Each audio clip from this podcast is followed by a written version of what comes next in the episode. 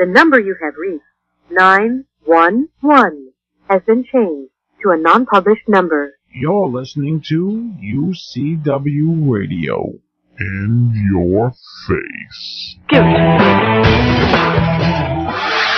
Welcome to another segment of the UCW Radio Show, and this is your host Lou, aka Falcon Coparis, and I want to thank all of our listeners for their continued support by listening to the show. We have some great guests that are continuing to come on, and uh, we're just going to bring you the best of the best as we move forward because we're increasing our syndication.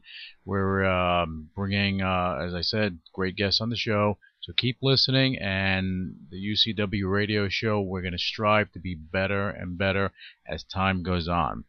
And I have to uh, put a word out there for sponsors, advertisers, marketers uh, that want to tie into the UCW radio show. Uh, go to UCWmagazine.com. Definitely do so, uh, and that way, uh, you know, some sort of partnership could uh, develop. And in just a little while, we're going to have, um, I'm going to say, um, it's, it's an ultra special guest. He is an innovator. He is a visionary. Uh, he is, I, I guess, he can be the poster boy for the American dream, coming from nothing, building an empire, and continuing to help not only himself or his personal wants and needs, but actually to help the country through innovation. And he is uh, a humble guy, and his story is amazing. And I'm honored to have him on the show today so that our listeners, you guys, can actually um, really get a glimpse in, into his life and understand that the American dream is out there. And if you want it, all you need to do is go get it. I'm not going to run through all the stuff that he's done, but he is an incredible individual. Uh, but we will get to him in a second. Before we bring him uh, on the line, I need to let our listeners know that uh, if you want to, uh, if you have a question or comment and you want to pose it, all you need to do is uh, give us a jingle at 323-952-4369. Uh, leave us a message, or if we're live, then you'll be live. Uh, just make the questions or comments interesting. If you want to know who who we're going to have on the show, what guests on what particular day, all you need to do is go to ucwmagazine.com and uh, find out. We try to put the schedule up there to make it easier for our listeners to follow what we're doing and who is coming on because every every guest we have on has an amazing story and um, again we're just uh, honored to be able to uh, provide the platform to tell these stories. And again, I have to uh, say it again about the sponsorship. Uh, sponsors can uh, that want to tie into the UCW radio show, just go to ucwmagazine.com, contact us, and uh, let's talk about it. Uh, if you're on Twitter, then you can sh- you can shoot me out some questions, comments. Again, just as making a phone call, you can tweet me uh, directly. My Twitter name is Louis Velazquez. That's L O U I S V E L A Z Q U E Z follow me, and tweet away. Now, without further ado, uh, I want to patch in uh, a man that, as I said earlier, he's a visionary. He is the epitome of um, American of the American dream. And if anyone out there has a dream that they want to go reach for something, listen to what he's going to have to say because during this interview, I am giving him the opportunity to tell his story for our listeners, just for the benefit of them knowing his journey. And that's what this show is all about. So, without further ado, here is the founder of DiMora Motorcar, Alfred DiMora. Alfred, it's great to have you on the UCW radio show. Uh, thanks for taking time, uh, especially on a Saturday morning, uh, for us. Uh, you're welcome. It's uh, good to be on the show. Uh, that that's great to hear. we always appreciate, and I say this all the time. We we always appreciate the time our guests put aside, because your time is valuable. And I just wanted to let that out. now, Alfred, you're a man on a mission And there's no other way for me to put it. You are a man on a mission. You're a visionary for all intents and purposes. Uh, I just want to give our listeners an overview of, uh, of broad strokes on your on your life. You've accomplished so many things, and I really don't have enough time in my life to go over it because I'd have to be about I don't know about 80 before I can get to everything. I can't do that. Um, but you were inducted into the uh, Knights of Malta in uh, 2001, which I find incredible. Uh, you've been involved in everything from uh, chemical recycling and public relations management to software development and even developing infomercials. And of course, the automotive industry. Uh, in short, your resume is very long, and we're not going to go through everything. I'm not anyway. You can talk about it because I just don't have enough breath. I, I didn't do enough cardio to to go through that. Um, but we uh, we I, I just find that your your story uh, impressive and it is impressive. Uh, now you're working on a new project, the development of a handmade automobile. I saw the pictures, I read about it. All I can say is, wow, yeah, incredible.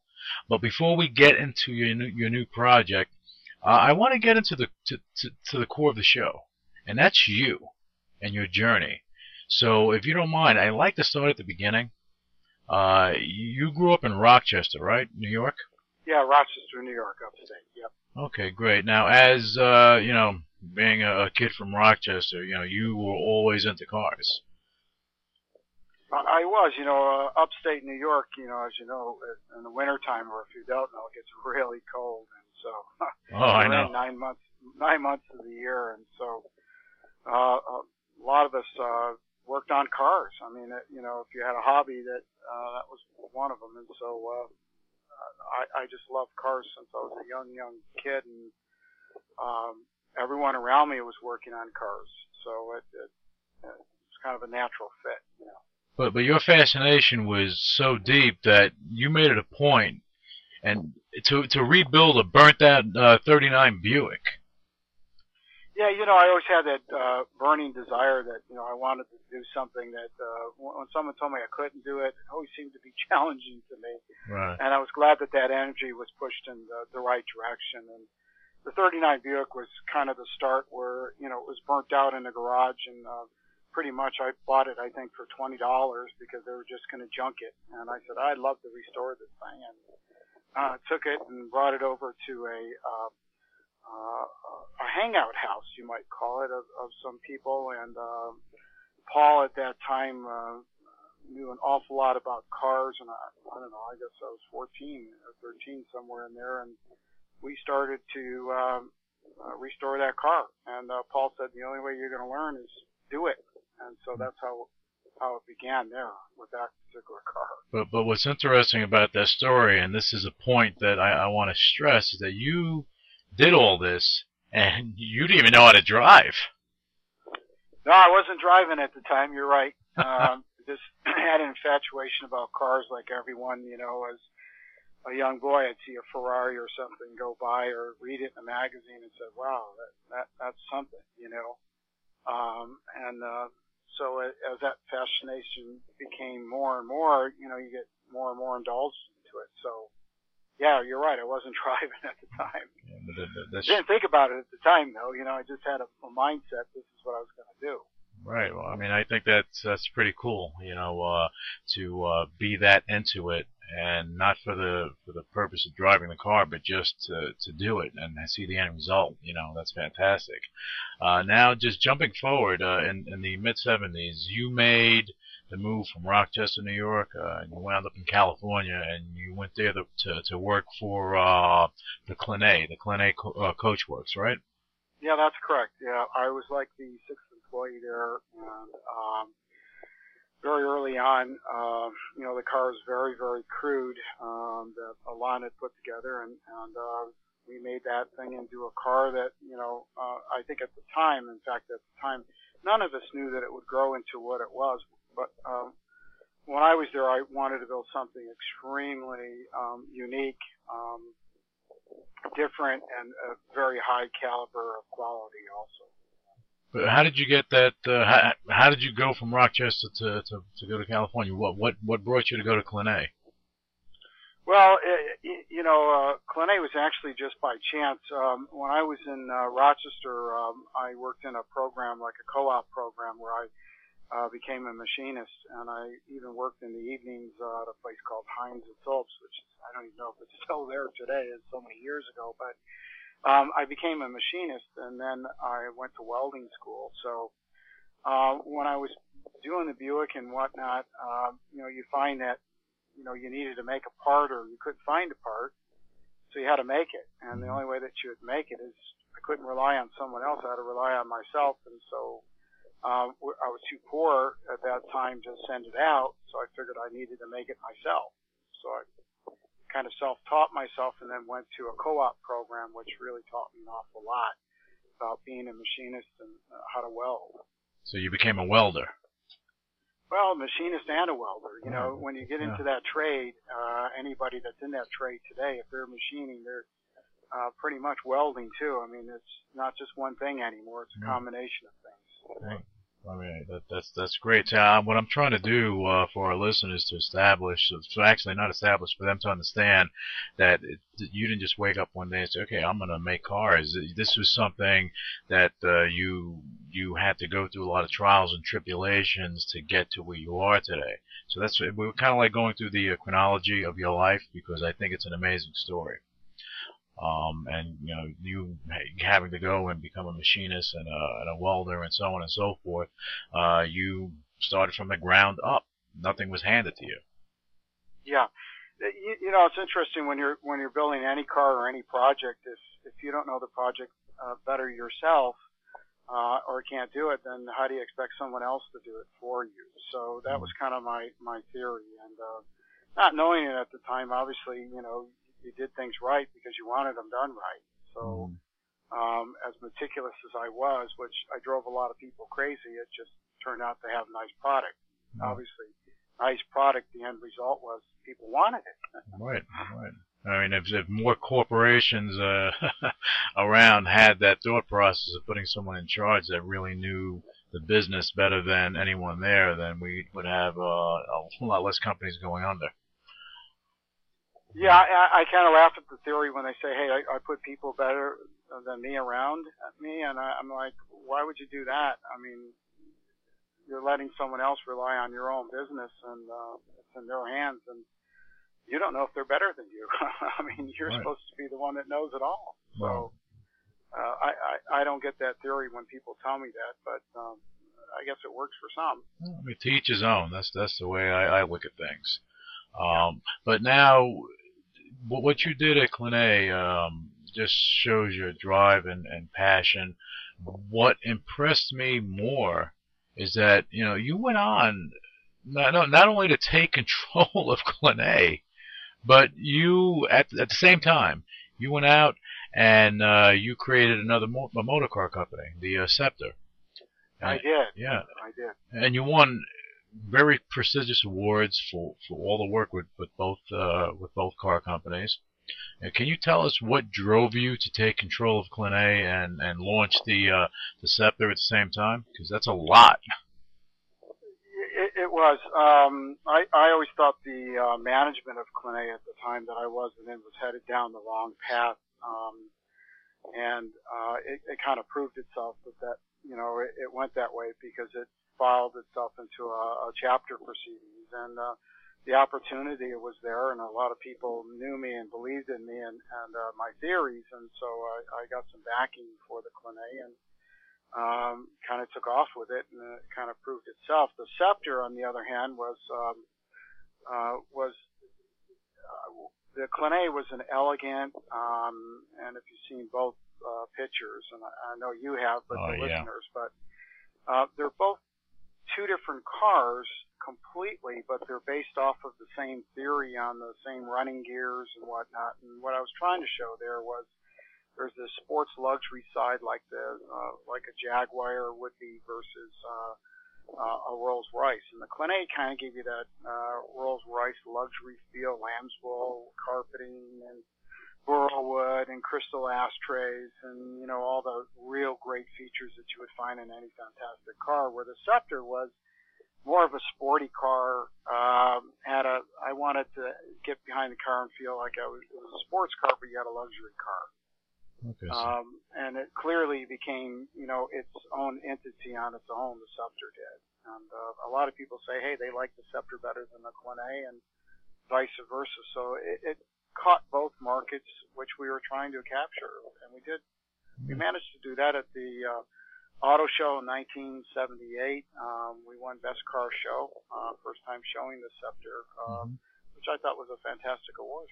Yeah, well, that is fantastic, and maybe it just shows uh, all the work you put into it. You know, was recognized by your peers.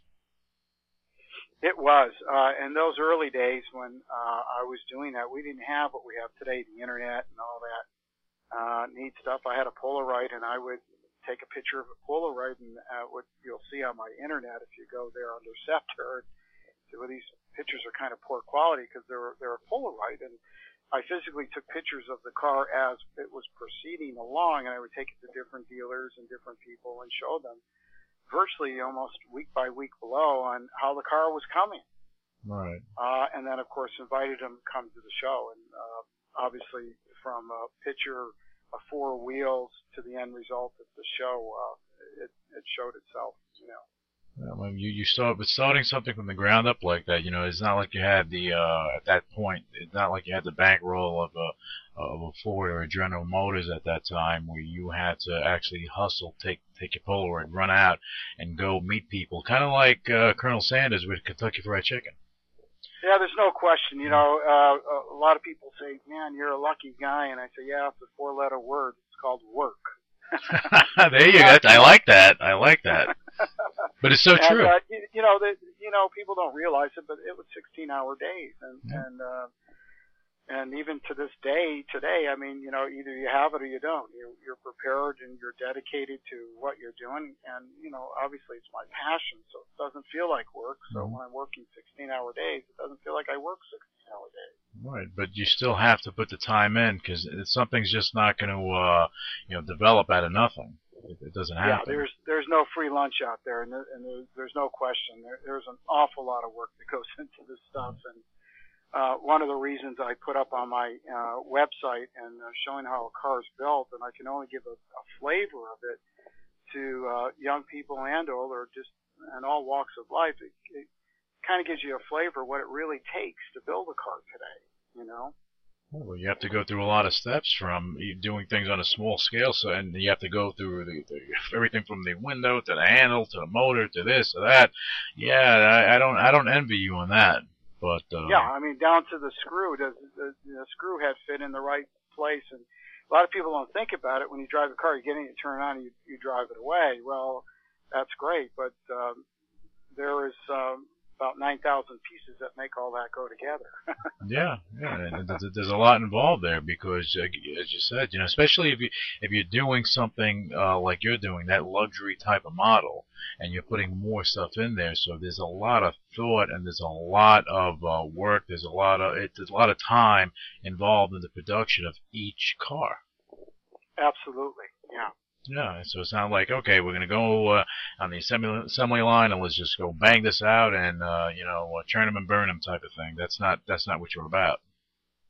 No, uh, that's that's not what DiMora Motor Car's been, or myself for all these years. Uh, we've always tried to go on cutting edge, and and um, you know, obviously we were on the higher end of cutting edge, but what ends up happening is is that, um, and I look at it as a business sense. If I'm selling a two million dollar car, and people, a lot of people say to me, "Well, who's going to buy a two million dollar car?" And to tell you the truth, there's, um, you know, I, I forgot the number of billionaires just uh, around the world today. We have a mailing list of them, but it, it's extremely strong, and especially uh, multi-millionaires. Mm-hmm.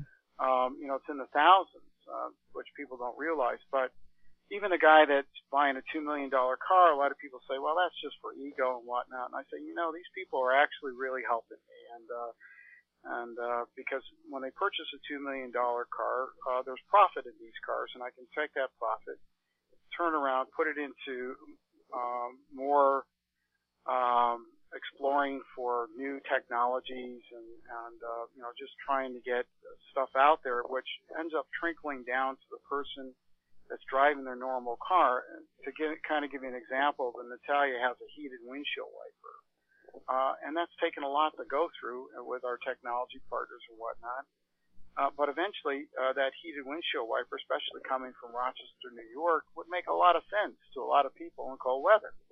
No doubt. And it's, and it's on a two million dollar car, but uh, you know we spent the money getting it there to R and D it, which people don't realize how much money it costs to do that. So, in a sense, these people that are buying my two million dollar car allow me to do a lot more R and D um, as everyone knows, I own the company 100%, so I don't have any outside investors whatsoever. So it is all done on my own dime. So um, in a way, they're helping me, and obviously they're they're car lovers and they they want to have the best out there. So but you're you're absolutely right. I, I like the fact that you made that point because what you're doing on a luxury automobile with all the little uh, things that people, you know, they think about. They say, "Wow, you know, I wish I didn't have to scrape this ice off the windshield, and I wish I didn't have to do this. I don't. I wish I didn't have to do that."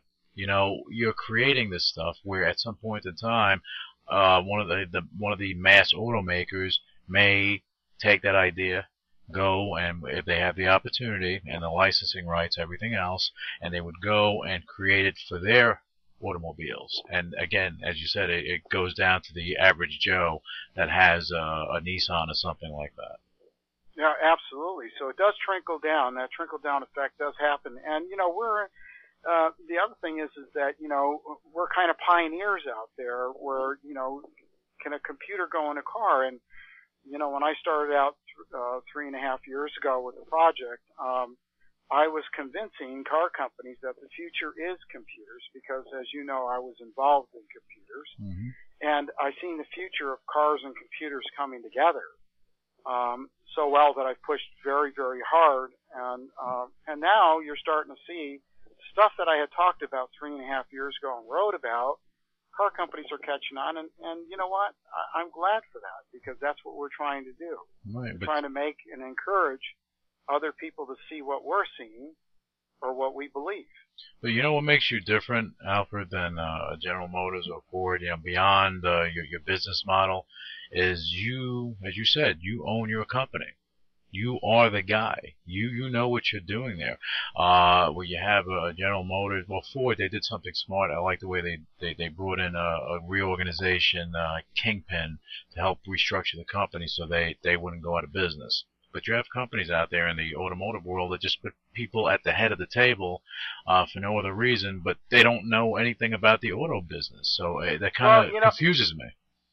What what confuses me in the automobile industry is is that you have uh, outside people outside the automotive industry that have come in, mm-hmm. um, and uh, you know there's people from Home Depot that come in and different different aspects, and, and you and you look at that and you say, now how is a guy that understand? And I understand that you can build widgets and all that. If you're a businessman, you're a businessman. But I have to tell you, cars is different. You have 9,000 pieces that have to go down. You have the dealers, you have the network, and then you have the, the, the consumer that's buying the car. And so, you know, how do you get someone from outside the industry and say to them, say that they're passionate. In other words, Lee Iacocca was passionate to what he did, and he proved his point with Chrysler back when. Mm-hmm. He was so passionate about it he understood cars. Mm-hmm. He developed the cars that people wanted, and the bottom line came. He never worried about the shareholders, not once, because he knew that the end result would be is that the shareholders would be happy because they're selling cars. In today's environment, my feeling is, and of course this is strictly my opinion, is we're we're worried too much about the bottom line to shareholders instead of being passionate about the car. And if you build yourself a car that's so good looking and and performance and separates you from the other cars in quality and everything else, um, then the bottom line always comes. Right. I mean that's always been my experience. So I think the philosophy there just kind of needs to change a little bit. I think we're starting to see a little bit of that. Uh, but now you have some government influence to it, and uh, whenever that happens, then um, you know, anytime that you have somebody guiding you other than what your heart's telling you where it should go, um, then I, I, I, you know, hey, it becomes a problem. I, I'm lucky in the in the fact that um, I don't have any board of directors. I don't have anybody, and if I make a mistake, it's my mistake. But at the same time, I ask people for help. Right. And by doing that, when you go to my website, it says, you know, tell me if you know something or if I'm doing something wrong. If you don't like it, I, I'm interested to hear about it, or if you do like it. Yeah. Because uh, I would love to build cars that people love, not not just you know obviously for my own taste. Right. Well, you I know mean, what I'm saying? Yeah, so, of course, of course. Everyone has their own view of uh, the perfect automobile for them, and even though you're you're building luxury automobiles, uh, you know, getting input, and that's that's smart. Forget about cars for a second. That's smart as a businessman to connect with the people because these are the people that uh, you know eventually are going to buy. You know, buy buying your cars. You know, I, Yeah. I can give you a perfect example of what I'm talking about, which is a very the Chrysler 300 came out years ago, as as we all know, and when that car came out, the writers wrote about this car saying I forgot what the quote was, uh, ugly duckling or Bruce Scoots. You know, they put some connotation to that car, Mhm. and as if you can imagine, all the Chrysler dealers at that time thinking to myself, God, we just ordered two and three hundred of these things. We don't even know what they look like we've got a little flavor of it, but you know, until they actually hit the lot, we don't know what we just bought. Mhm. Now I've got you know all the press beating it down the car. What is the consumer thinking, especially the dealer that's really out there for profit? The car hits the lots, and all of a sudden, you know, Bentley comes out with a car, and this car has a flavor of a Bentley, and people look at it saying, "Buy, I'm going to buy myself a thirty, forty thousand dollar Bentley. I love this car." And it just kind of made the whole industry look stupid. The writers, Mhm. you know, the the everybody along the way. And if they just ask their consumer, "Do you like this?" Why hide the cars today? Mhm. Why not ask your your customers what they want? Uh, You know, you see all these polka dotted cars and the spy thing and all that. All that sort of makes me laugh, you know. and and the only reason for that is is that uh, car companies are copying each other almost to the T. yeah. But just look when you drive down the street of the freeway. Um, I don't know. I, I can't tell one car from another anymore. And No, I mean, look- look- me. No, look at the Mercedes. You have a Mercedes, or what did I see? I saw man, a Maserati. I love the car way back when. I owned one, so I love the car. Now I see the the Maserati. Yeah, you see the name, you're like, wow, Maserati. I look at the car, I'm like, well, kind of looks like a Nissan type of thing, you know. Um, and and then you look at other cars like the Mercedes, they change the body style of the car. So now it looks like everything else out there. So it, it becomes, as and you're right, it becomes who's following who and and why. Yeah, and uh, that shouldn't be. You know what? I, I feel as though I'll put it all out there and be the leader. Mhm. And uh, if someone copies me, my wife always says to me, "God, you know they're they're doing self parking now, and that was going to be in your car." And I said, "Isn't that great?" Yeah. you know, and you know, uh, crash and all this other stuff. And I'm saying, this is fantastic. And I said, you know what? If I'm the most knocked off person as far as taking technology from me, I'm the happiest guy in the world because ultimately, the Natalia that I'm building has it all in, under the kitchen sink, and it costs X amount of dollars. And obviously, the other car companies can't do that uh, Right. because of their budgetary uh, restrictions. But it's nice to see all this stuff. It's nice to see computers and GPS Mhm. and all that to help and guide people. Well, you know, they they say, and this is what they say, that the ultimate um, compliment is someone copying you.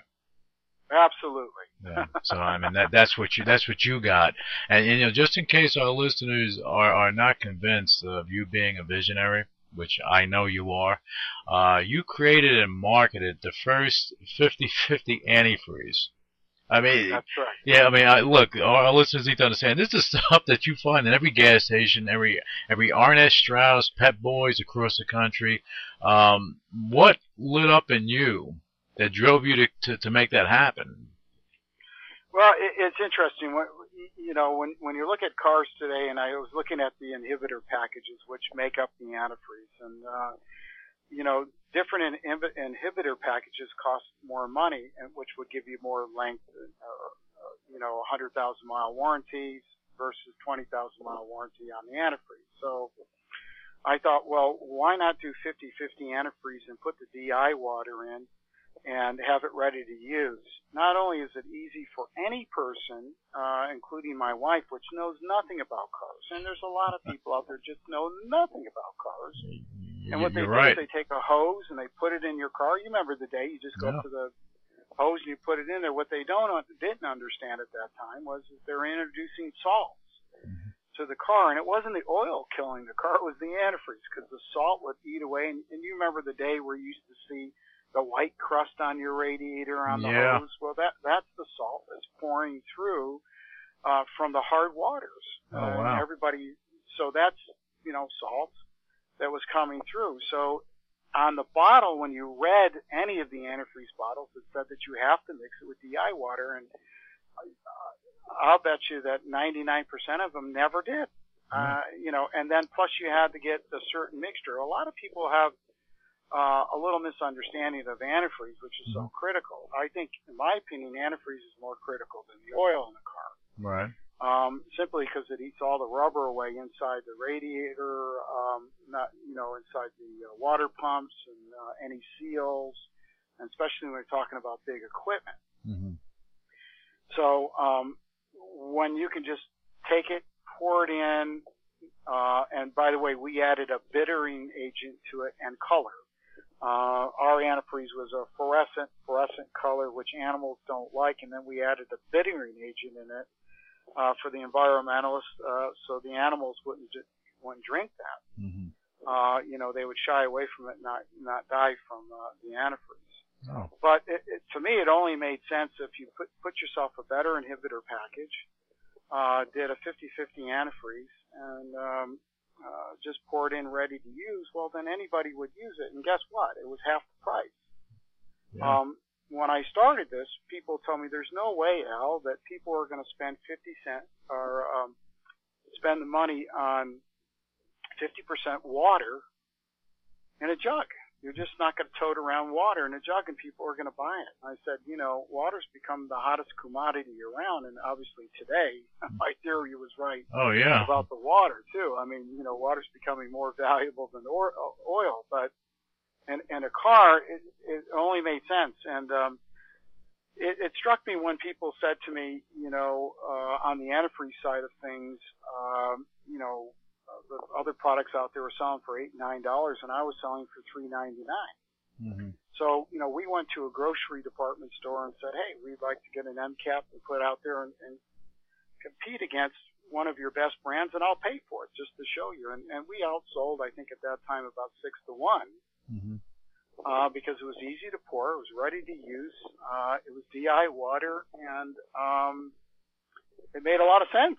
Yeah. It was friendly to the environment for the animals and whatnot. So that really did take off around the uh, world, in fact. And then I came up with a second product for uh, heavy uh, trucks and uh, heavy equipment.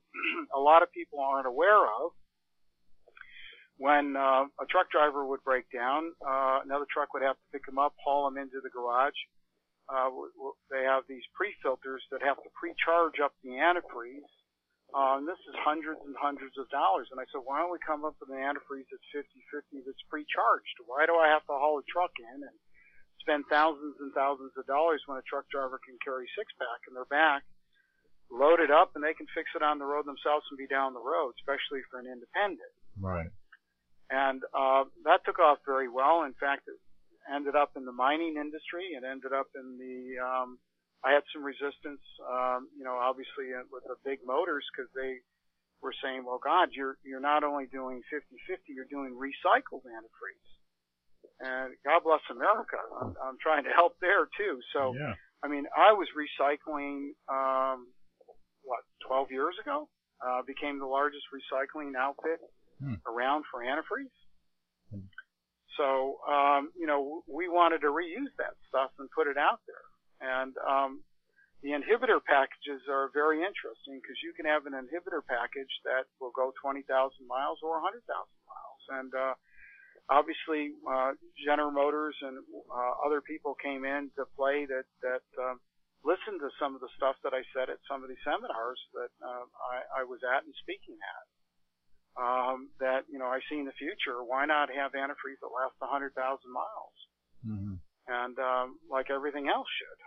Right. I mean, if So- you, go, go ahead. I'll let you finish. Well, that, that that's sort of the um, the antifreeze story, and that you know you asked me how I came up with it, and I just seen a real need for it and a desire, and obviously it's still out there today, which uh, and I know it will be around as long as uh, there's engines around.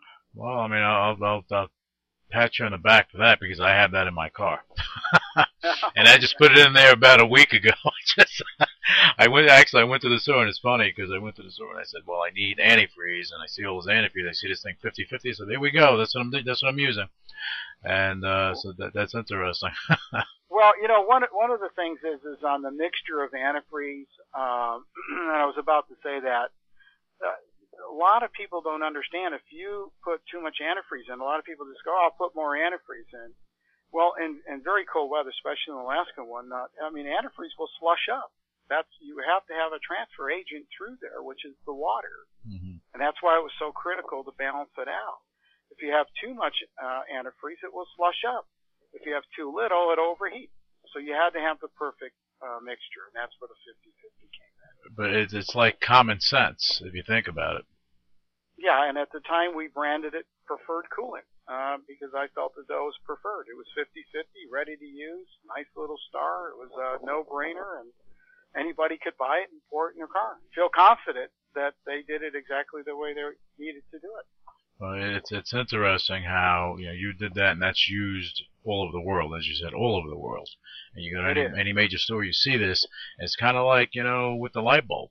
Everyone uses it. You know, it's, it's it was something. It was an, an innovation that that uh, was developed, and it became uh, there for mass consumption, just like uh, the 50-50 antifreeze. I, I find that story amazing. Uh, now we're gonna, it, it, uh, as we're going through this, is just one amazing chapter in your life after another, and uh, that's why I'm glad to have you on the show.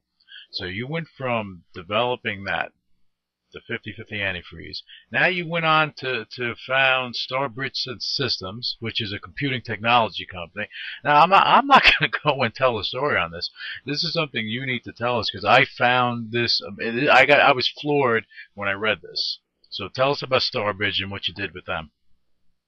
Well, uh, Starbridge uh, actually was a very interesting company. Uh, the technologies of FPGAs were out there, uh, field programmable gate arrays, and uh, uh, even to this day, they st- still don't really understand how how, how they work. But um, they were a powerful tool chip set that uh, Xilinx and Altera, some other people actually uh, um, uh, developed. Um, and and basically, uh, the difference between an ASIC chip and a um, uh, FPGA chip is that an ASIC chip is uh, once you program this chip it uh, automatically is stuck or embedded into that. So if you're using only 10% of the chip, uh, you're using 100% of the power, which doesn't make sense to me. Mm-hmm. Um, the FPGA, on the other hand, um, uh, our chip was called the Penza chip, which meant thinking in Italian. Um, but uh, the the Penza chip was uh, you only use the energy that you wanted on demand at the time. So an analogy is, is if you needed to dig a hole, um, and you needed a small hole or a large hole, you, you know, you would t- take this little uh, spoon and you would, you know, start digging the hole, and then you take a shovel, and then you kind of go from there mm-hmm. uh, until you ended up with a backhoe. Well, wouldn't it be easier if I can just take that cookie cutter uh, and backhoe and just make it the same size that I needed each time, only at the time that I needed it. Mm-hmm. Uh, and so that was sort of the concept of that. And what we did is we paralleled those up, and we had a, a lot of, of, of, of issues going on there for layering of boards. Uh, because at that time only six to seven boards could be layered together on top of one another before you ended up with static and you could see anything on your computer. So we ended up with a whole mass of, of um, problems that went on with it, but we set off and built out the world's smallest, fastest supercomputer that plugged into a normal 110, and and uh, there was a lot of defeats there uh, that you know we accomplished with it um, that I, I think companies didn't accomplish it in over 10 years uh, that we did in, in a matter of a couple years. Mm-hmm. Um, I called it hyper-algorithm language. I coined the uh, the word called hypercomputing. I always felt as though that um, it was the next level of, of computing. Mm-hmm. Um, and so um, the, the hypercomputer uh, stepped in, and as you knew, that we did a lot of work for uh, NASA and uh, Cancer Institute and uh, a whole bunch of neat projects out there that were uh, humanitarian involved. Um, some of it went to weapons, which uh, I don't know if I agree with or disagree with in this day and age, but uh, um, for the most part, I think that uh, this technology is, uh, was to help mankind and move mm-hmm. mankind forward. Also gave me a real grasp of what my next level for my next car was because mm-hmm. I knew exactly what I wanted to do, and the only way that I was going to do that was learn it 100% uh, myself. So mm-hmm. if someone asked me what a V is, I can tell you. If someone asked me how to put a board together, I could tell you. I can do it. So it was a real um, good learning curve for myself to understand what I needed to do to put it back in the cars. Mm-hmm. Uh, because I found myself in uh, GM, uh, Chrysler, Ford, all the car companies, like all the engineers, uh, computers were great, but I I know how to use them at a certain level, not to integrate them. Right. Because we typically go in for one field and we stay in that field, and, right. and that's that. You know. So uh, the uh, uh, supercomputer turned out to be a pretty amazing uh, thing, and uh, it's uh, what, again what I called hypercomputer, hyper rhythm language, uh, nicknamed HAL. Mm-hmm. so it was the um, thinking machine that was coming to life, nicknamed HAL. That's where the Penza chip came in. Okay. And um, so the neat thing about uh, this type of computing is is that uh, you only needed to have an interface, so we could actually have the compute power sitting anywhere at any central station or even a home for that matter. Mm-hmm. And uh, we can disperse it out where you're just using the interface. You don't actually physically have to have the hardware with you. And uh, the way the software was put together is that you can actually push into the software. And the software name, by the way, was called Viva, and that meant life in Italian. Right. Uh, and that's where that acronym came together. The thinking machine that came to life, nicknamed HAL, Hyper Rhythm Language.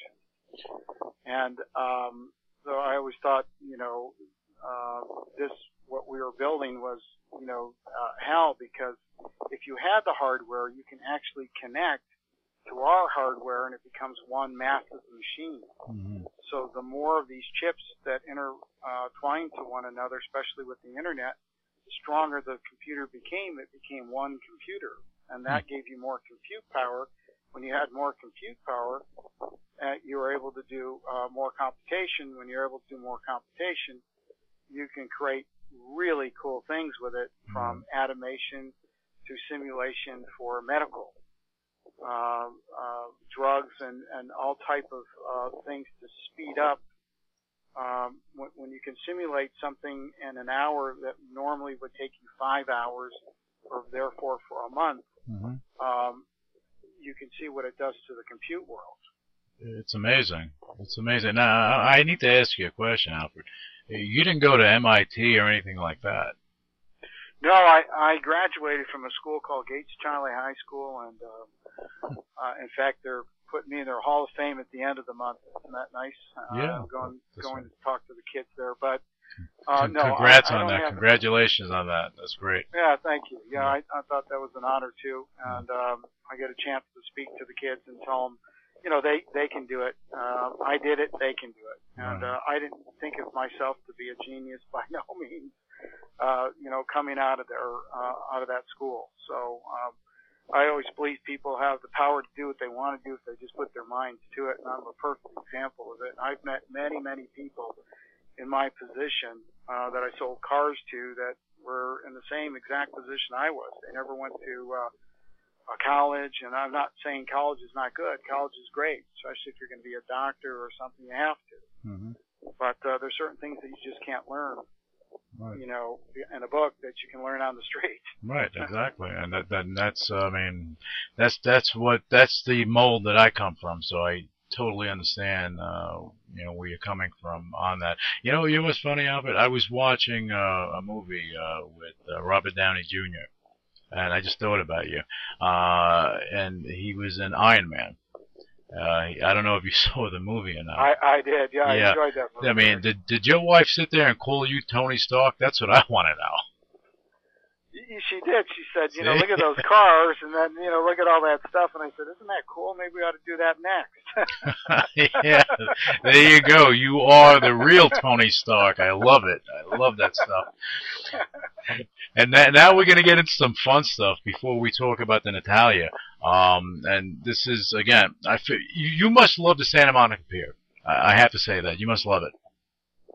I, you know, I, I do love Santa Monica, and I do love the pier out there. Okay. There's no question about it. I actually spent the, uh, I lived in Santa Monica for about a year and a half myself. Uh, I, I love it over there. But you know, the reason, just for our listeners, the reason I say that beyond beyond uh, you and myself loving the Santa Monica Pier, um, you are one of the major participants in Voyager, which is a project that you're going to build the largest Ferris wheel. Yeah, the Ferris wheel has been uh, very interesting and very challenging. It, it's it's uh, not what we call a Ferris wheel, although it is a Ferris wheel. It, we call it an observation wheel, and uh, Mhm. the observation wheel um, is has a lot of luxury to it. Unlike uh, you know just the normal Ferris wheel, we get on it, stand it, and go around it. This is really meant to be an experience and a, an enjoyable uh, 27 minutes. You can sit down and have a drink, whether it's soft drink or uh, whatever you'd like to your taste, and uh, you know, really sit down and, and relax. As uh, you've been in these restaurants on the on the very top uh, where it's just moving real slow, and you get to see the scenic all the way around in Niagara Falls and whatnot. Yeah. And that that's typically what the concept there was: is to get in there, really enjoy enjoy yourself, uh, 27 minutes, and and get a nice experience. And uh, so it's not your typical, as you've seen in the pictures, it's not your typical Ferris wheel itself. And No. um, it, it's uh, it's a, a very challenging uh, project, I must say, um, especially in these days and times. Um, but a, a real fun project, and uh, you will see that come out. Um, we're not sure exactly when, but we are definitely working on it, and uh, uh, I know it will get done. And, um, and when it gets done, uh, I think everyone will really, really enjoy it and appreciate it. Yeah, that's not going to be the Ferris wheel that uh, that's that's geared towards uh, kids. You know, I would think that more. Well, uh, actually, it, it, you know, actually, it's it's geared to it's geared. Uh, you know, the person wants going to go into Las Vegas, and Mhm. uh, it, it's geared to all walks of life. I'm, I'm assuming during the day we're gonna have more kids, but uh, Mhm. at night, you know, uh, you'd be surprised. Uh, you know, from midnight to five, six o'clock in the morning, you know, the, the high rollers and different people that uh, really want to enjoy the nightlife. And of course, Las Vegas never sleeps anyway. So, that's true. That is true. and and it's set up for a handicap, and uh, you know, so uh, everybody, will, all walks of life, will be able to go on there and enjoy it. So uh, if you want to have a glass of wine, you're an adult, uh, or if you want to have a coke and sit back with the kids. The one thing that we built in it was technology, and Mhm. so um, we we thought of things if you want to be married on the wheel, one car can be switched into the marriage, and everyone else can peek in on the other. Uh, on all the other uh, pods, we call them. Oh, wow. It, it seats 20 people, so you can have 20 people watching the ceremony go off, or if you want to talk to your friend, uh, you come with a group, a school, a college, a family group, whatever. You're able to speak to the other pods uh, via these screens. Oh.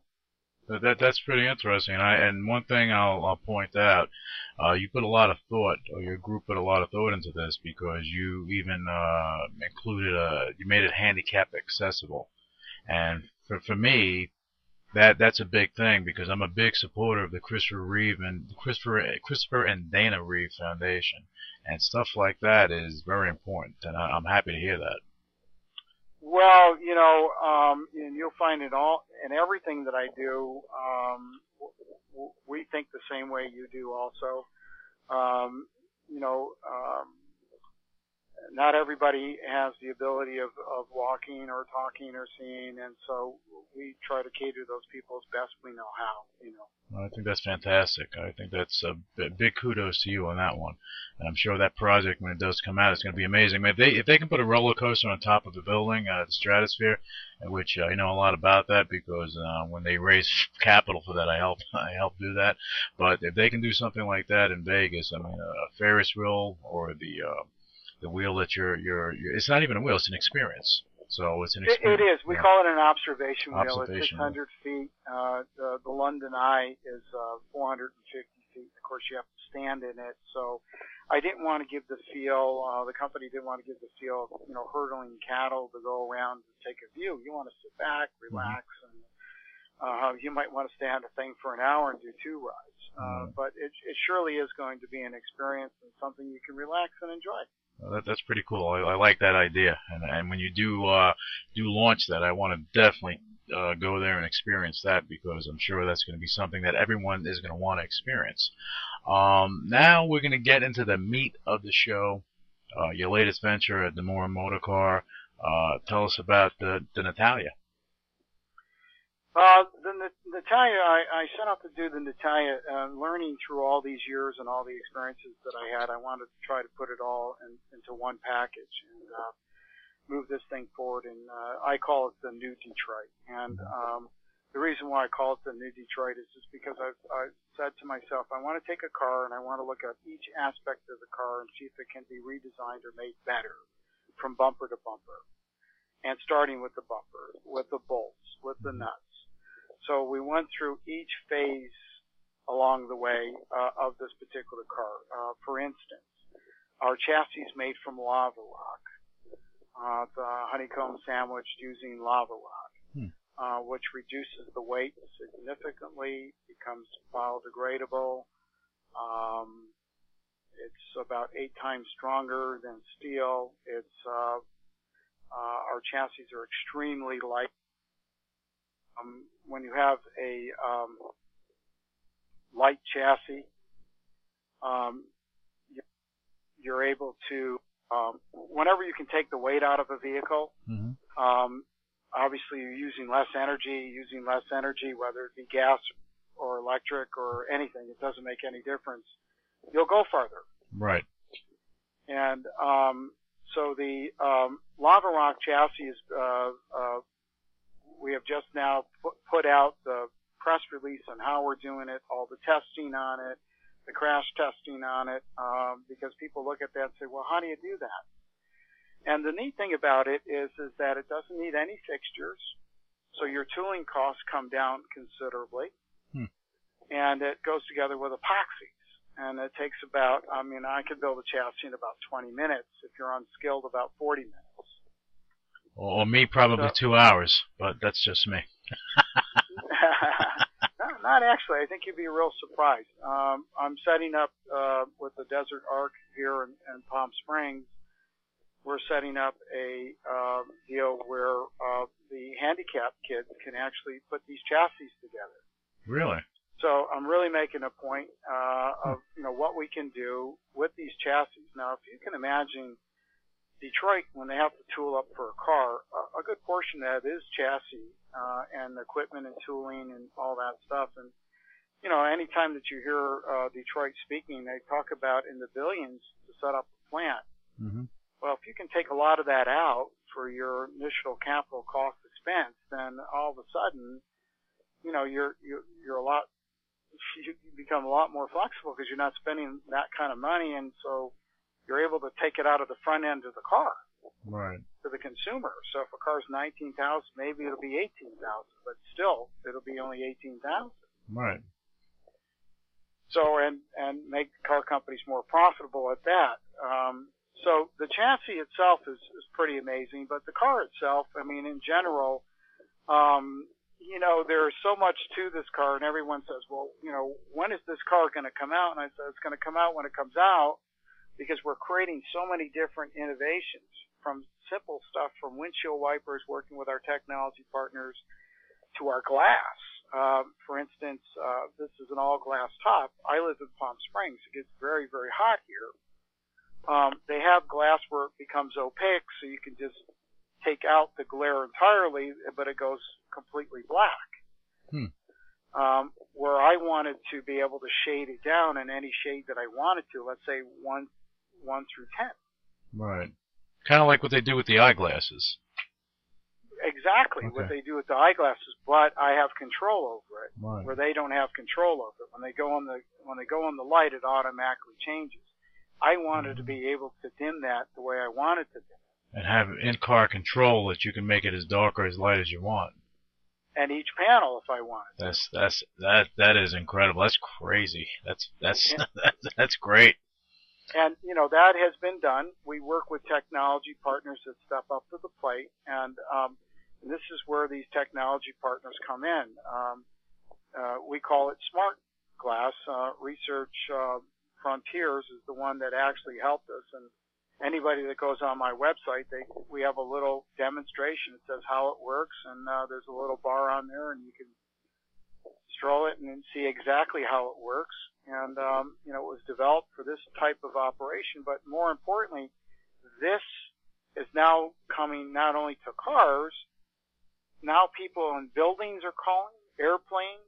I Mhm. mean, you can see it starting to widespread everywhere because how'd you like to be in an office building where you know it's 100 degrees coming through that glass and you can make it 50% and still be able to see out of it and knock out the rays? You would love that. Oh, no, without a doubt. You know, you know what's interesting is that, you know, if you watch movies, and I, and I always point to Hollywood when I see technology, sometimes uh, they take a thought and throw it into a film, and they create like a uh, a faux type of situation.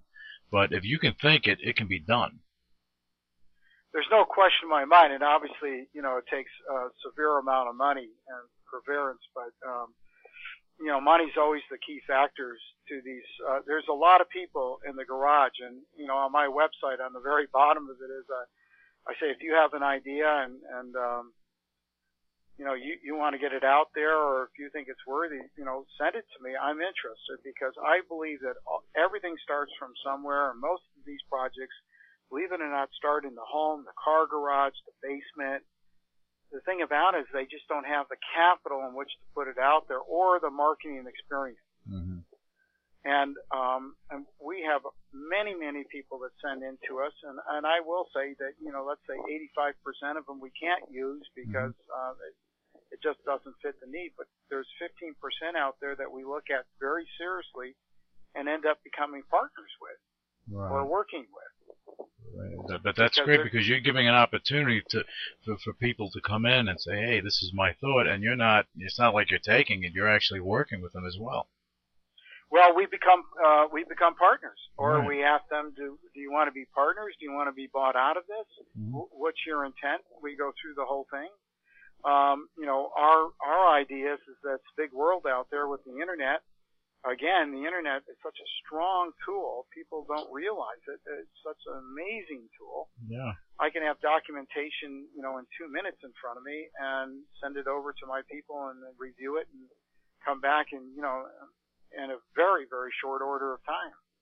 And, um, uh, you know, the internet really has changed everything. And that's why I keep saying technology has Mhm. changed the automotive world more than most people know. And, you know, people are jumping on the bandwagon now because they're seeing it. As I as I keep preaching to to everyone and telling everyone, you know that uh, you know eventually iPod's going to run your car. Mm-hmm. So uh, you know my vision is is you have a, a device like an iPod, you put it in your car and it does everything. But we Yeah. don't we, we don't want Steve Jobs jumping on that idea because he has enough already, so he doesn't need to do this. It No, doesn't, yeah. but I, I love the guy, smart guy, but you have to give somebody else an opportunity. God. but, but that's what I'm saying. Somebody that that sees that vision Right. uh, out there, where you can throw hundreds, uh, hundreds and hundreds of different apps. I mean, and uh, it'll plug in. And as we all know, that the telephone, the internet, the TV, it's all coming down to one conversion. I Mhm. mean, we're going to be one. Our, you know, our watches, you're going to be able to watch TV and, and talk and, you know, email and you know, whatever. It's, it's happening as, before us today.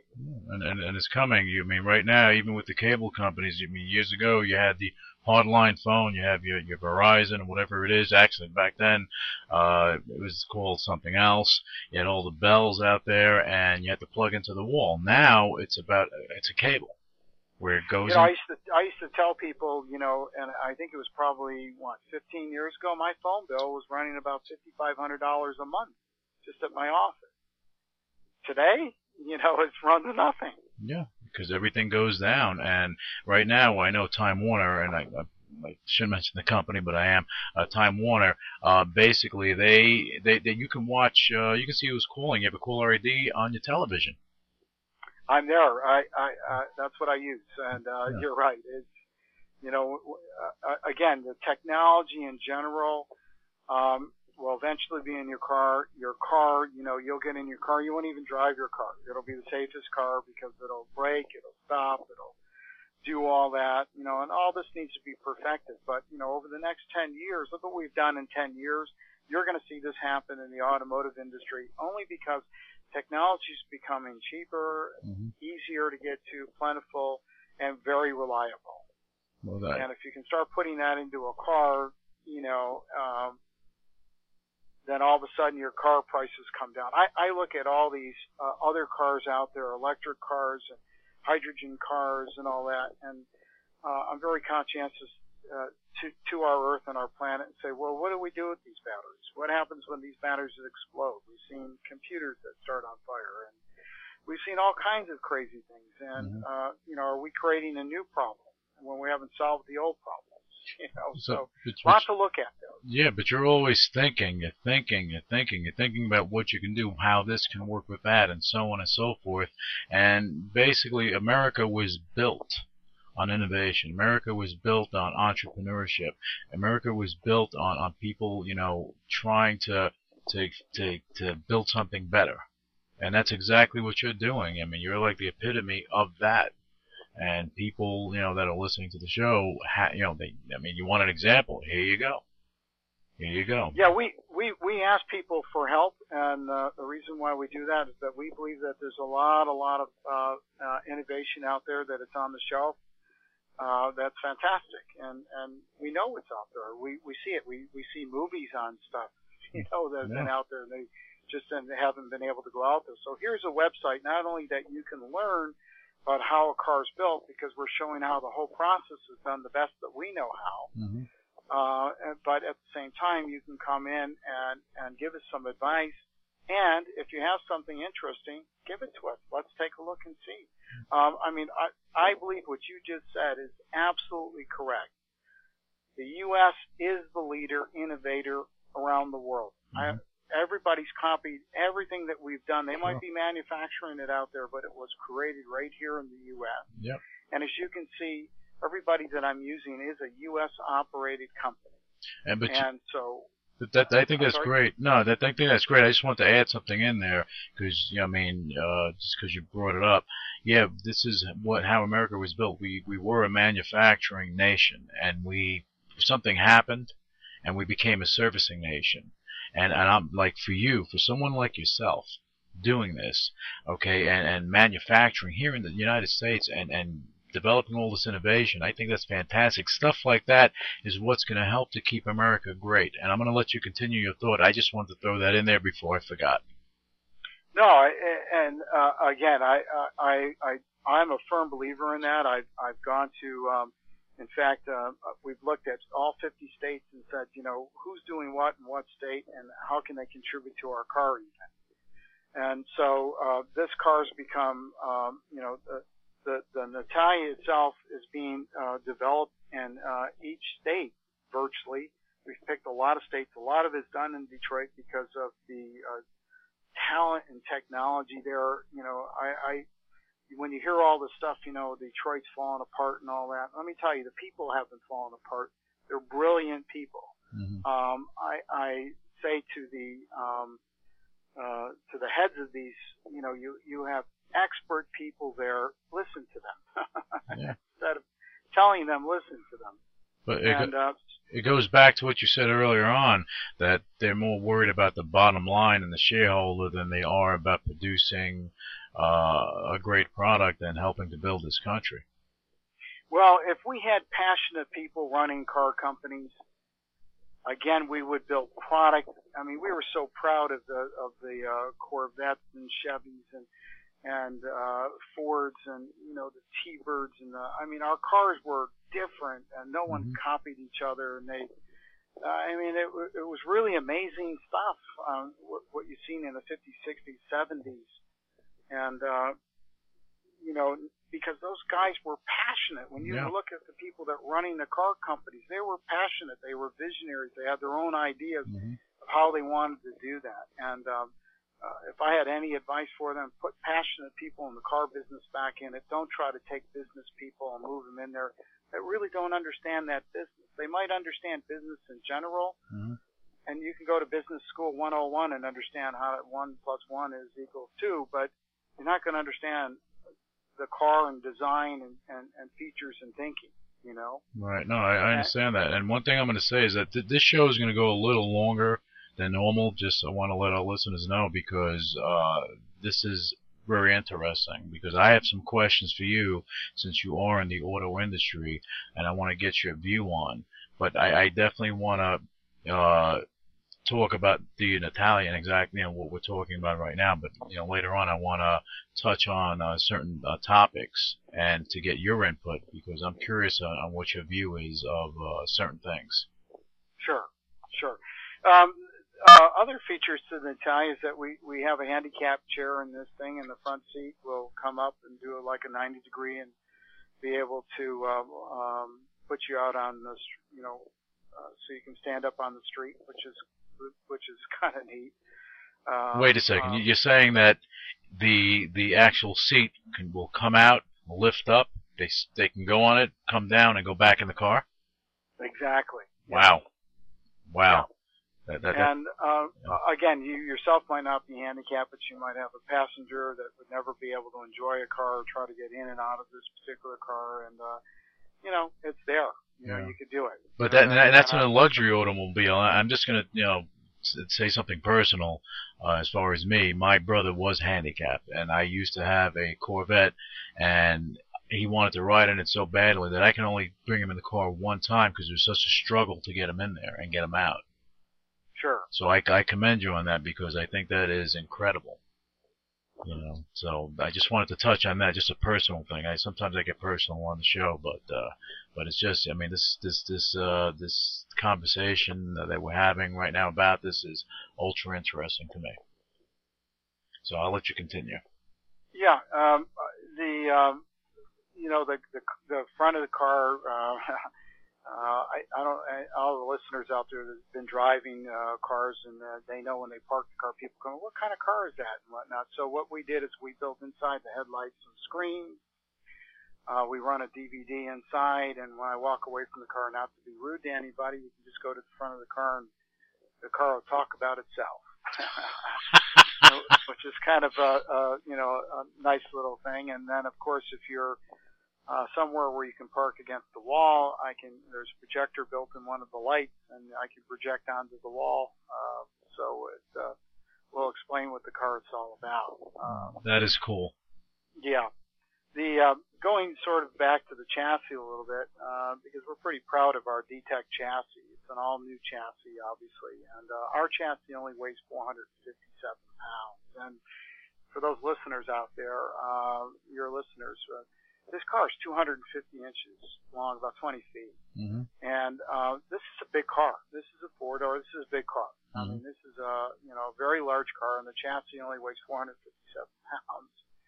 And What's your um, typical chassis that you know? Let's say uh, on a big sedan, uh, a big Mercedes or a big a big sedan from one of the U.S. automakers. What's the typical weight on those chassis? on a comparable chassis of this size, right around 2,000 pounds. So you- you're at about less than 25% of uh, a typical chassis for a car of that size. Yeah, this car Hmm. in general overall would is going to weigh right around 3,900 pounds versus around 8,000 pounds. That's a comparable car of this size out there today. And, and it reduces the fuel consumption, gives you more power, and uh, allows you to do a, a lot of other things. That's that's that's interesting. Sure. So when, you, when again when you take out the weight, now you can imagine uh, a DTEC chassis, let's say in a smaller compact car. Um, we, you know, obviously I have more cars on the on the drawing board, and Natalia won't be the only car out there. And by the way, the Natalia name came about by we, I name all my cars after women. Mm-hmm. So uh, if someone asks, and uh, so the Natalia is um, obviously um, the first car being uh, named after my mother, being a good Italian boy. I kind of figured that, but that's good. That, that's good. uh, and uh, the SLS means sports luxury sedan, and the two, when you see a number by the side of my car, you know how much it cost. Ah. Two million dollars, two point three, three point one. You'll know how much it costs. So it just simplifies things, and you'll never forget it. Right. No, that, that that's that's pretty interesting. So uh, it, it reduces the uh, the question. Just point your finger and walk away. and there you go. What'd you pay for it? Look, there. Goodbye. but but these cars you have this is a V16, right? This is a V16. It's 1200 horsepower, and everyone says, "Why 1200 horsepower?" You know, and um, I said because I can. Mm-hmm. And uh, of course, the engine that we're doing is an engine that could be used in the marine world for boats and Mhm. uh, other applications, airplanes. So this engine was not only designed for the car; it was designed for other applications. Right. But at the same time, that um, it, even though it is a V16, you're only using on demand what you're using. So if you're in the city and driving around, you're uh, typically only using eight cylinders. When you put your foot to the metal, then if you want to step it up to all 16 cylinders and go your 270 miles an hour, you're able to do that. Right. And and still you're you're you have better gas mileage than you would a car that has a V8. Well, and that's the thing because you're you're, you're taking the weight out, and we're Mhm. conscientious to that. We're working on new fuel injection systems constantly, all the time. Uh, different ways to enhance, um, um, you know, even looking at um, uh, methods of uh, heating up the fuel better, so you're burning better fuel. Uh, this is a, a constant, ongoing battle uh, with uh, combustion engines, and Mhm. uh, we're no different. This is our own engine. A lot of people say, well, what 16 is that? We're, this is a ground up engine and it's sand casted, which in itself is pretty amazing. And soon we'll have up some video on the actual building of the car on my website so you can actually see how this process is done of uh, sand casting. Uh, and uh, it's pretty amazing. And by the way, again, all this is done in the U.S Right. all this equipment, all this machinery, and all the help that I'm getting from what we call technology partners, this is all U.S. technology partners stepping up saying, hey, we believe in what you're doing and we have cutting edge that we think that would fit with you and, and or help us develop it with you. No, that, that- that's great because you're, you know, this is what you're doing. This you're actually setting things up to employ in the in the U.S. create jobs and and create you know factories and and and help grow business because when you create a factory to produce a car like this, you have jobs. You have uh, at- what's going on outside. You have businesses that pop up and things. You you create a change in an area if you if you build your your factory in a particular area. Yeah, and um, you know, I've always been a firm believer that you know, little business is where where our where our economy grows, not with big business. Right. It's all these uh, small businesses that pop up that can employ 25 to 100 people, Yep. and um, you know, um, so the the, the innovation uh, along with the lava rock, you know, people are saying, well, why lava rock? Uh, first of all, there's plenty of I was it. afraid. I was afraid to ask that, but go. yeah, uh, when when you're using um, um, carbon fiber, um, you know, it, it's very hard to work with as far as painting it. You have to Mhm. do special primers and all that neat stuff. And now, in uh, the way our paint booths today, especially in California and spreading across the country, where we can only use water based, we're very conscientious to all that stuff too. Um, so w- what happens is is that the um, uh, lava rock, uh, there's no pre-prep to it. It it's ready to go. It, it actually can go right to primer and paint. Hmm. Um, where on other materials you actually have to seal it, primer it, seal it, sometimes again fill the holes, and then go ahead and paint it. Hmm. And um, so that's uh, another little unique feature of it. And of course, that brings you to to the paint of the car. Uh, we have options on our car where uh, our car color. Again, I live in Palm Springs where it's hot. Um, I've always wanted my car to be white. I love white cars, but I love black cars at the same time. So uh, we've uh, got involved with a company that uh, can actually develop has developed the paint that during the day in the heat my car is white in the evening it could be black or blue depending on the base that we put down uh, you're kidding me right? No. Wow that, that's that's amazing. Yeah and and so now you have your glass that you can tint down um, and you can keep the rays out plus the heat. Now you know we we have th- this feature uh, and then, of course, our third feature is is that we have cool leather, leather that never gets hot, which um, you don't have to be in Palm Springs, you know, to know that. And it gets hot in Palm Springs. For our listeners, it gets hot over there because I've been there, and I think it was 112 one day, and I it was. I mean, I, I didn't feel it until I put my foot on the cement. That wasn't a good thing wasn't smart yeah, on my, but my it, part. you know, anywhere anywhere where there's heat, right? Yeah. Uh, if you're driving and and you know, and you can see where this will go. This will go on motorcycle seats eventually. Sure. This will go on hot rod cars, convertibles. Um, you know, how many times you leave your convertible, even when you're in New York, it gets hot. Yeah. I mean, so now now you can actually jump in the car. Well, the sun's beating So- on it. It's just you know, it, you can be 60 degrees. If the sun is beating on your car, your leather's going to get hot regardless. Exactly. Yeah. So that that portion of it uh, is also kind of cool, kind of Yeah. neat, and uh, again, it's uh, cool leather, and uh, all that's found on my website. You know, the manufacturers of it, and uh, Mhm. You know, uh, we put them out there because we think that this is pretty incredible stuff, and it's not much more money than any other leather would be out there. Well, that's interesting. But then now the body, the construction of the car, the body is you're using aerospace technology, right? We are, and um, some of the body we're, we're uh, again we're using uh, the lava rock for our body components, along with uh, aluminum, which is uh, similar to a, uh, and um, in some terms it's a spray-on aluminum, and then our lava rock goes behind that, and and it seals itself, and so you can actually have a car that feels like aluminum, touches like aluminum, the layer of it is aluminum, but it's strong as carbon fiber or any other uh, very strong material out there. Wow. And and if someone was to buy this car, one one luxury that I and I'm looking at at what you have right now. I know one of the luxuries that I find interesting is that you have four wheel steering.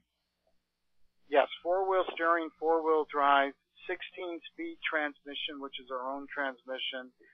Um, obviously, you don't need 16 speeds, but um, uh, I need to go reverse and drive and park and neutral. That's all I need.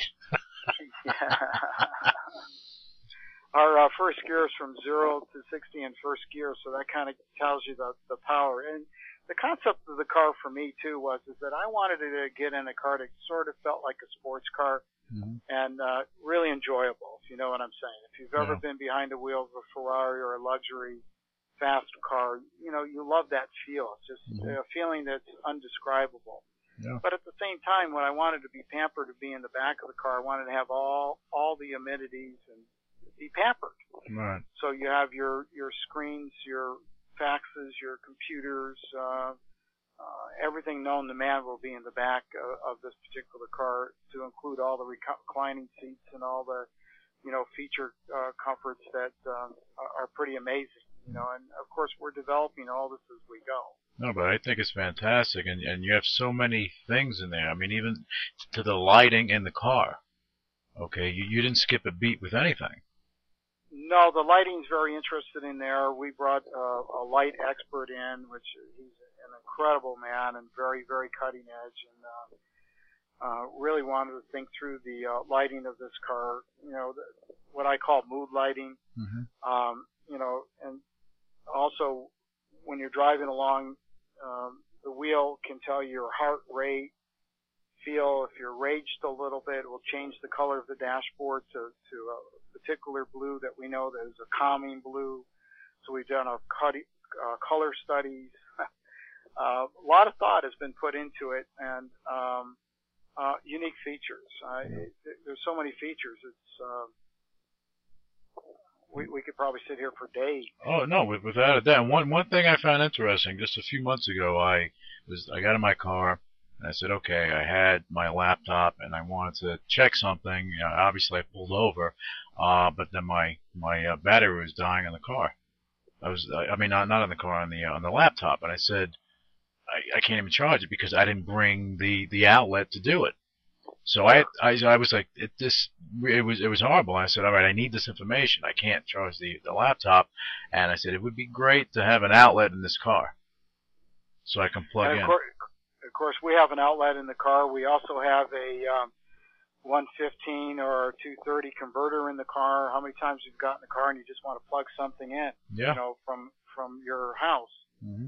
And you can't do that. That's built into this car. Um, we have a trickle charge that's actually built into the car. Uh, how many times have uh, cars been sitting around if you're not driving it and uh, the battery goes dead? So we have not only a cutoff valve, shut off valve, but we have a trickle charge that is actually built in. It, you pull it out from the car itself and plugs into the wall, so you don't have to go buy that accessory and have it hanging around. That, that's great. I, I love that idea. See, people, you know, they, they'll see the Natalia and they say, wow, well, it's $2 million, but it's $2 million, but look at everything that's involved here. You have every amenity in this car. It, it is. I, you know, I try. I, I tell people it's truly the the real 007 car. Yeah, you know? I mean, I mean, even it, even for that uh, your heat controlled cup holders uh, and, and everything else, it's amazing you know, that's a perfect example. When I was doing uh, the heated cup hold, you know, the, the um, hot and cold cup mm-hmm. holders, when I first started that, which was uh, that was one of the first things that we did three and a half years ago. You didn't find that in cars. In mm-hmm. today's world, you find it everywhere. Mm-hmm. And you'll be amazed how many engineers are on my website because I'm giving it all away. And I want to.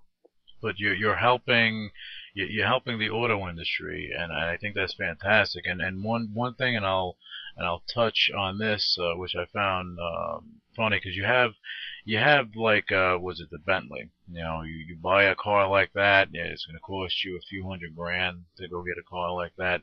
You have all this stuff involved there. They have their own umbrella, this and that. Uh, but all the stuff that's in that car is nowhere near what you have. Nowhere near at all. But, but one, yeah. one, one little thing you have for the women. Uh, why, why don't you tell why don't you tell our listeners what you have for the women in this car? Well, a little touch to separate everyone else from from uh, this car from everyone else, especially for the women. You know, uh, women need to be part of it. Uh, typically, you know, guys are always involved in cars, and uh, although more and more women are definitely coming on board, right? Yeah. Uh, we built a uh, uh, we designed a special purse that just goes with this car for the women. It's a twelve thousand uh, purse, and uh, it's given to the women. And the only way that you can get one of these purses is to own a Natalia. Hmm. So um, it's just kind of a little special feature and a thank you from us to them, and to include the women uh, inside, you know, with it. You know, so they can't go to a store and you know go to. Uh, it's like it's not like buying a Chanel bag or something. This has to, you buy the car, you have the purse. Uh, you can't buy this somewhere else.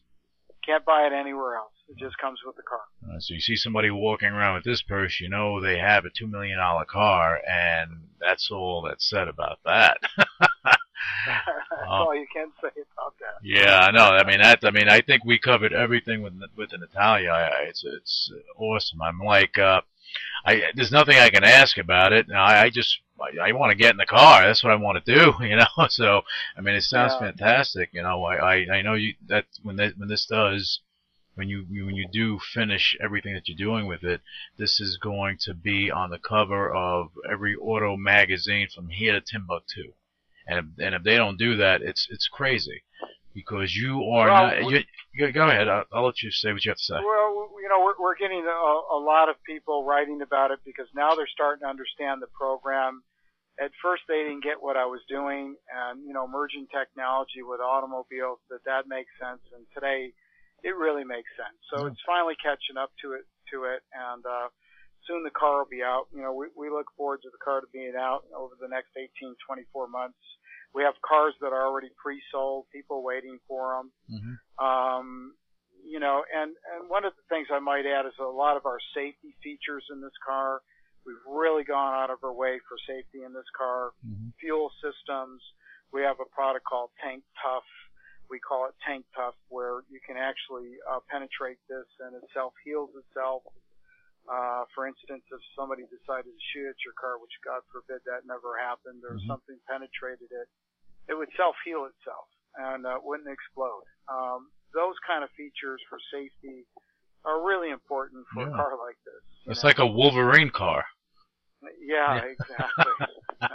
I keep making reference to the, the I mean, to, to those movies, but uh, yeah, and, I, and I'm going to say this again for our listeners. You know, this is the real life Tony Stark. Uh, he, I mean, what you're doing is amazing. And then, you know, the thing is too, which I didn't know before I spoke to you, and I, and I I'm in awe uh, just going into everything. Just so you know, um, but you're not just going out there and saying, "Well, I want to build a two million dollar car and I'm puffing out my chest. This is what I'm doing." No, you're not doing that at all. What you're what you're doing is actually building something that is amazing, and you're you're you're actually you have technology that is associated with this, and you're actually going out there and giving uh, that out to the world.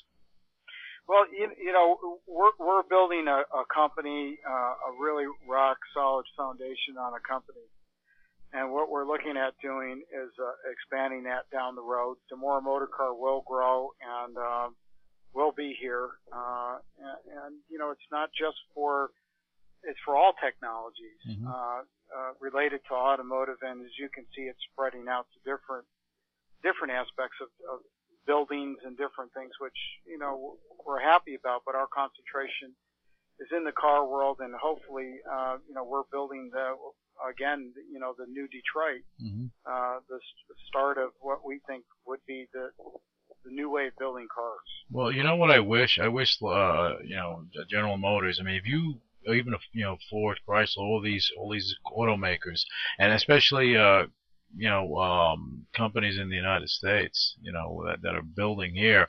The one picture that I see with, with an automaker, and I see you doing it as well, when Henry Ford stood by his Model T with a big smile on his face and took that picture, that's pride in what you're doing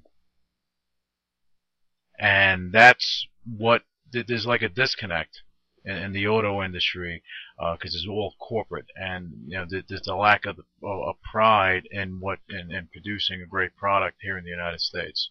And I and that's what you have. You have that pride, and that's fantastic. Now I'm going to ask you your opinion on two things, if you Sure. can, if you don't mind. Um, first, with the uh, the state of the automakers, uh, like General Motors, Ford, Chrysler, all these car makers, um, do you think that the, the the state that they're in, that they could have avoided all the issues that they have that that, that were created, and where they're at today? Well, you know, I, I don't have the crystal ball, but I do have an opinion on that, and I think that uh, my opinion would be is that uh, it's clear to me, and it's probably clear to everyone else that um, that yes, it it, it, it could have been avoided. Um, I, I think everyone's, you know, it's hard it's hard to say. You know, as you can see, I'm hesitant about it because. Um, again, I, I didn't have the crystal ball, but to me it was pretty clear that we weren't building the product that we should have been doing and in the innovation. Uh, in my opinion, we got a little lazy on our P, uh, on our um, innovations, and so uh, we lacked a little bit, and therefore we hurt. In other words, we, we stood to be old school and, and kept to be old school, and uh, uh, that that hurt us uh, today uh, and in the future. No one's seen, you know, the the crash coming, or a lot of people did, but you know, would it affect the cars the way it did, and especially the big three? You know, when you get that big, you know, you sometimes you think that you can't be knocked down, and here you are. You know, all three of them sitting there asking for money. Mm-hmm. Um, to me, out of the three of them, uh, I think that it was clear to me that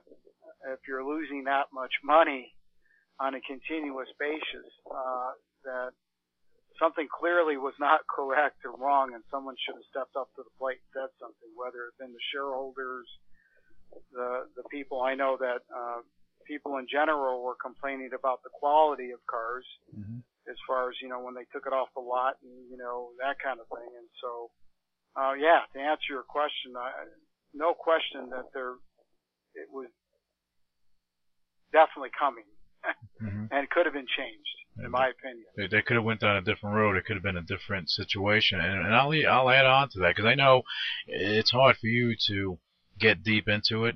You you do have your opinion, but I don't want to put you on the spot with putting yourself out there so much that uh, you know I don't want to do that to you. But I, I I have to say something here. Out of the three companies that were out there, General Mo- General Motors, Ford, and Chrysler, the one company that realized their shortcomings and, and I, I was impressed was Ford. I, you know, I have to agree. Ford jumped in. Um, they really started. Uh, they were the first in the innovation that caught on. That said, hey, I, uh, you know, when they partnered up with Microsoft and uh, jumped in on that. Um, you know, uh, and, and Ford, you know, God bless them, they're the only ones not borrowing money today, and uh, and I think they're going to go a long way. And th- what they did is stay to their core business, and I think the other businesses kind of got away from their core business. Mm-hmm. And I think Ford is even shrinking down more to stay in their core business. but that that's the way you need that's what you need to do when you're in, in this uh, economic environment you know uh, with, with General Motors they had GM Capital they had the, the company they had this they had that they had the uh, the other part of the company which uh, uh, was it uh, Delphi or, or Delphi they were uh, selling the parts all this stuff so a lot of stuff okay right now in today as we speak the government owns a piece of them the unions own a piece of them. Uh, I see a conflict of interest, and and I, I don't think that the innovation through those companies are going to be what it used to be. I think Ford is going to be there. I think you're going to be there because what you're what you're producing right now is uh, you're bringing innovation to the table, and you're not saying, well. We, we came out with a heated uh, windshield wiper, and I'm not telling anybody. I'm going to keep this here in my vault until I'm ready. Yeah. You're not doing that. You're letting it out there because you want America to continue to be great in the in the arena of manufacturing, and I and again I commend you on that. Now, talking about America and the auto industry, my second question is: What do you think about the uh, U.S. allowing? I think it's in 2010 or something, allowing China to sell their cars here. Well, that, that's a really good question, and um, I, I don't, you know, uh, America is one of those companies, uh, countries that allows everyone to come in to the country, uh, pretty much, and all businesses, and um, I don't have a problem with it to the point where, you know, and America wouldn't have a problem with this. We built a good product and competed against them. So, uh, in a sense, they're bringing competition to us that's making us step up to the plate and be better and be smarter about what we do. On the other hand, um, you know, we, we hate to say taking business away from uh, any of our dealers and, and people here in the U.S. Uh, now, if those China companies are building, like a lot of companies, are building factories here and leaving the money in the U.S., that's one thing. You know, I hear about factories that are here in the country and that they're promoting that they're here in the country and all that neat stuff, but is the money staying here? Right. Or is it being shipped back to their country? So, um, you know, there's good and there's bad to it. And uh, the bad thing I, I would probably have to say is that China for a long time uh, had built questionable product. Today they've really stepped up to the plate, brought in Americans and all types of different people, and they're building really good quality. If they want to, they can build very good quality merchandise. And they can do it a lot cheaper than we can, obviously because of our labor rate, cost, and structure of this country.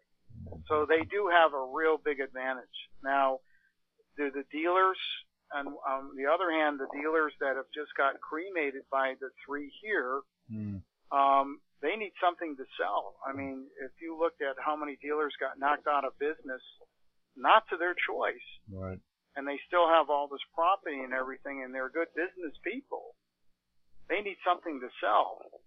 Without a I doubt. mean, there, it is filling a gap there too. So, you know, I have this real mixed emotion about it. And again, if we build better product than anybody, guess what? We're going to sell more than anybody, and who cares who comes in? No, exactly, and maybe this will be that uh, that gun to the head that says, "Hey, you need to step up and uh, do something here. You need to step up and make uh, better vehicles, uh, uh, less expensive vehicles, uh, vehicles that consumers are going to want to buy, not not a vehicle that a consumer is going to look at and say, well, I'd rather go for something that's cheaper uh, and it's made better, so uh, we won't buy your car." You know, there's a lot more competition out there, as you know, Korea, China, Honda. I mean, even Honda in its day, you know, it was known for little cars and no one was touching them. And Mhm.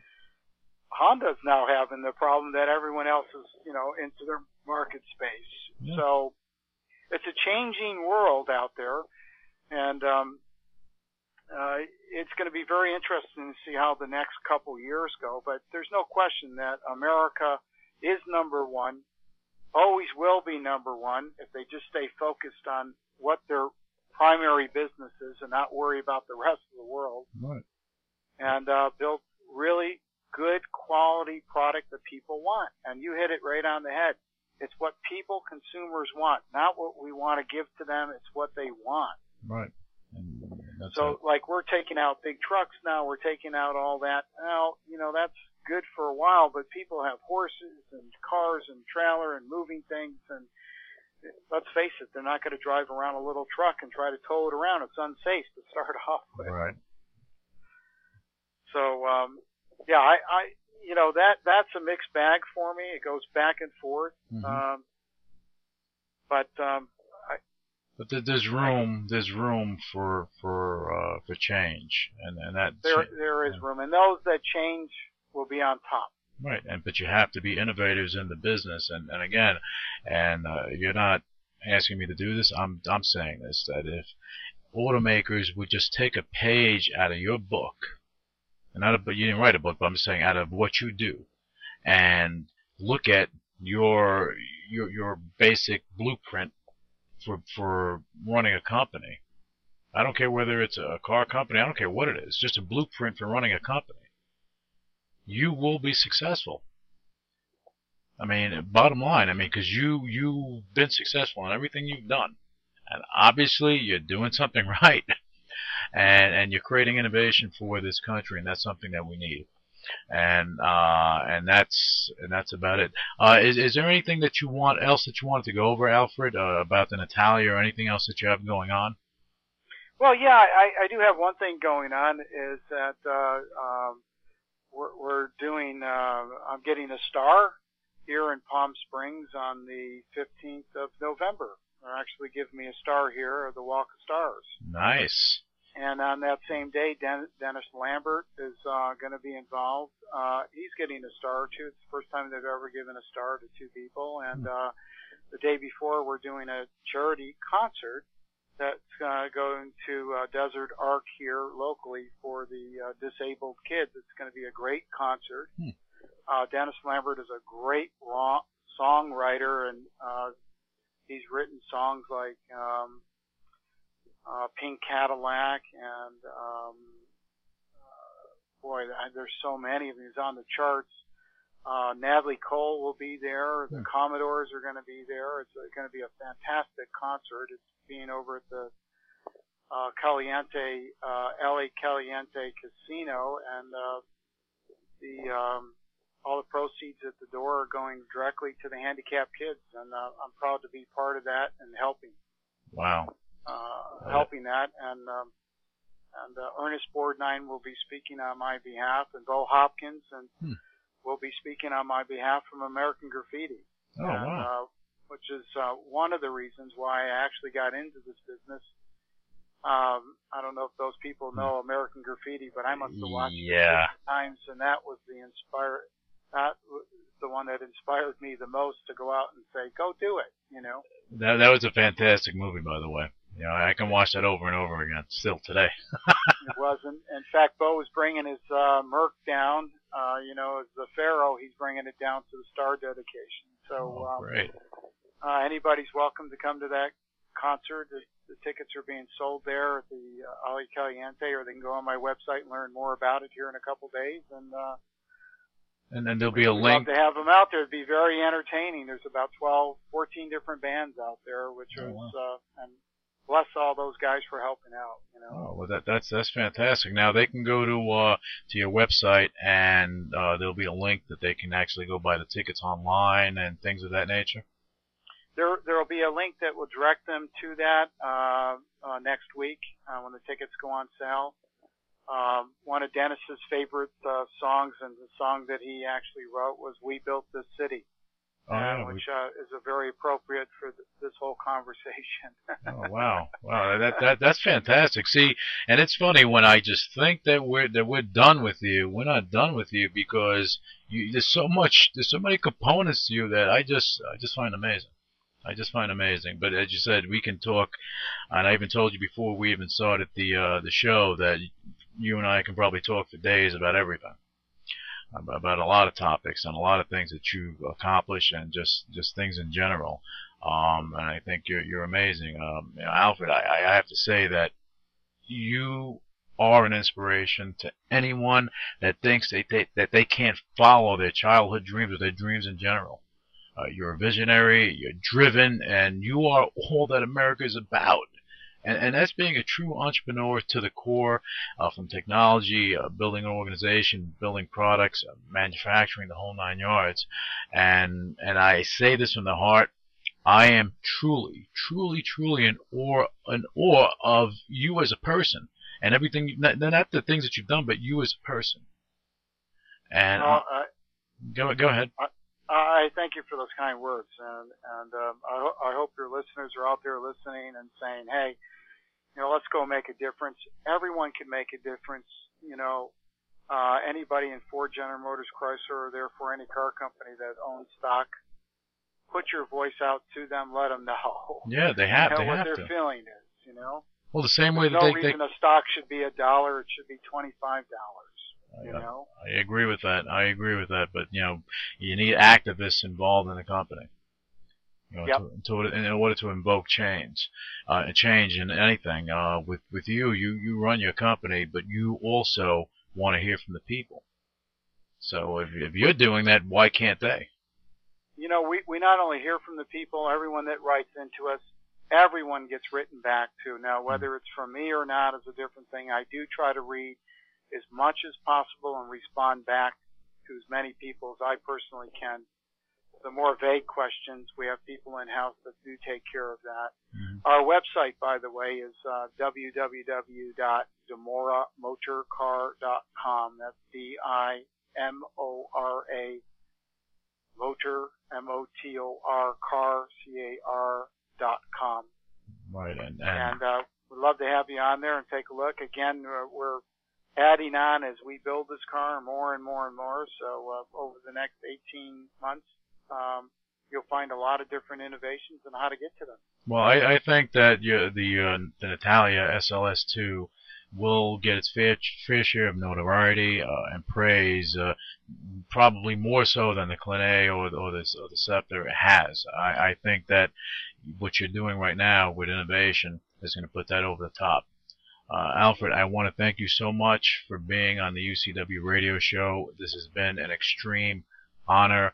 Uh, you've taken your Saturday to uh, where you could have been relaxing with your wife, and instead of being on on the phone with me, you know. But one thing I would I, I would be honored if you would join us again in the near future to get updates on what's going on with uh, the Natalia and with uh, DiMora Motor Car, if that's okay with you. Absolutely, love to do it. Excellent, excellent. Uh, to our listeners, that was Alfred DiMora. He's a visionary in every way possible. Uh, no one can knock that down.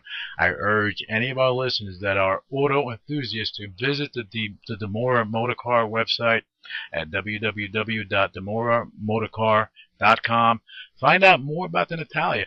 Find out more about what they what what Alfred has done and what he is doing. Find out more about him because this is the this is the the epitome of of the American dream right here. And if you want to be inspired, go to DiMoraMotorcar.com, find out more about him. Thanks for listening to the UCW radio show. Initiating shutdown sequence. What is your major malfunction? So let it be written. So let it be done. Ladies and gentlemen, my mother thanks you, my father thanks you, my sister thanks you, and I thank you.